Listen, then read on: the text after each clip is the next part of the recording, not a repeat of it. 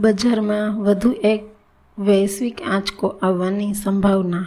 પ્રવર્તમાન સમયમાં વૈશ્વિક રોકાણકારોમાં વૃદ્ધિ વિરુદ્ધ મૂલ્યની ચર્ચાએ વેગ પકડ્યો છે. લગભગ એક દાયકાના અંડર પરફોર્મિંગ પછી ફેરફાર જોઈ રહ્યા છે. આ વર્ષમાં બે હજાર જેવું ઘણું હશે જ્યારે ટેક બબલ ફાટ્યો હતો. છેલ્લા કેટલાક મહિનામાં સ્મોલ અને મિડ મિડકેપ શેરોની વૃદ્ધિ સંપૂર્ણપણે ધોવાઈ ગઈ છે. વ્યાપક સૂચકાંકો ઊંચા રહેવાના કારણે ઘણા લોકોએ આની નોંધ લીધી ન હતી. બે હજાર એકવીસમાં દસ મોટી ટેક કંપનીઓના શેરો ચાલીસ ટકા વધ્યા છે. લગભગ પાંત્રીસ ટકા નાસ્ટેડ કંપનીઓના શેર તેમની પર સપ્તાહની ઊંચી સપાટીથી પચાસ ટકા નીચે ટ્રેડ થઈ રહ્યા છે. રસેલ બે હજાર ગ્રોથ ઇન્ડેક્સ અને ફેબ્રુઆરી બે હજાર એકવીસની ઊંચી સપાટીથી વીસ ટકાથી વધુ નીચે ટ્રેડ કરી રહ્યો છે. બજારની ગતિને અસર થઈ રહી છે.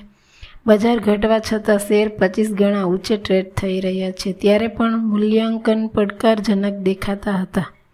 હાઈસ્પીડ ખોટા કરતાં વેલ્યુએશન સેન્સિટિવ શેરોનો પરપોટો ફૂટતો દેખાય છે. ફેડરલ રિઝર્વ તરલતા ઘટાડવા નાણાકીય સ્થિતિને કડક બનાવવા પ્રતિબંધ હોવાનું જણાય છે. બે હજાર એકવીસની શરૂઆતમાં પણ આવી જ સ્થિતિ હતી.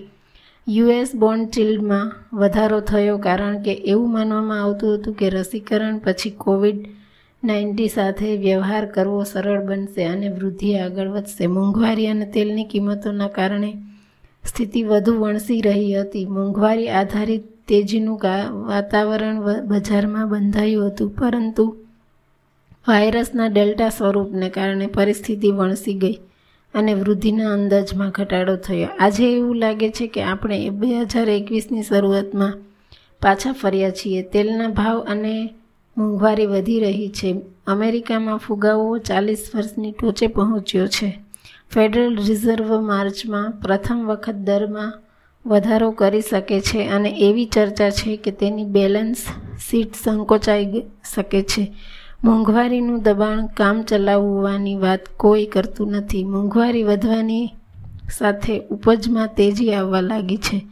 દસ વર્ષના બોન્ડની ઉપજ કોવિડ પછીના તેમના ઉચ્ચતમ સ્તરે તેલ ફુગાવો અને બોન્ડ ચિલ્ડને તમામ નવી ટ્રેડિંગ રેન્જમાં જવાનું જોખમ ઊભું કરે છે. આ સ્થિતિ જોતાં વધુ એક વૈશ્વિક આંચકાની શક્યતા નકારી શકાતી નથી. યુક્રેન કટોકટી, કોવિડની નવી રચના અથવા યુએસ અને ચીન વચ્ચેનો નવો ભૌગોલિક રાજકીય તણાવ કારણ હોઈ શકે. જો ફેડ આક્રમક રીતે દરો વધારાશે અને અર્થવ્યવસ્થાને ગંભીર મંદીમાં ડૂબાડી દેશે, તેમજ અવમૂલ્યન થશે, કોઈ નવા આંચકાની ગેરહાજરીમાં રોકાણકારોએ ઓછામાં ઓછા નજીકના ભવિષ્ય, નાણાકીય ઊર્જા અને ઔદ્યોગિક ક્ષેત્રો પાસેથી વધુ મજબૂત કામગીરીની અપેક્ષા રાખવી જોઈએ. વૈશ્વિક કામો કોમોડિટી માર્કેટ પણ ઊંચા રહેવાની ધારણા જણાય છે. આમ બજાર નવી હિલચાલ માટે તૈયાર થઈ રહ્યું હોય તેમ જણાય છે.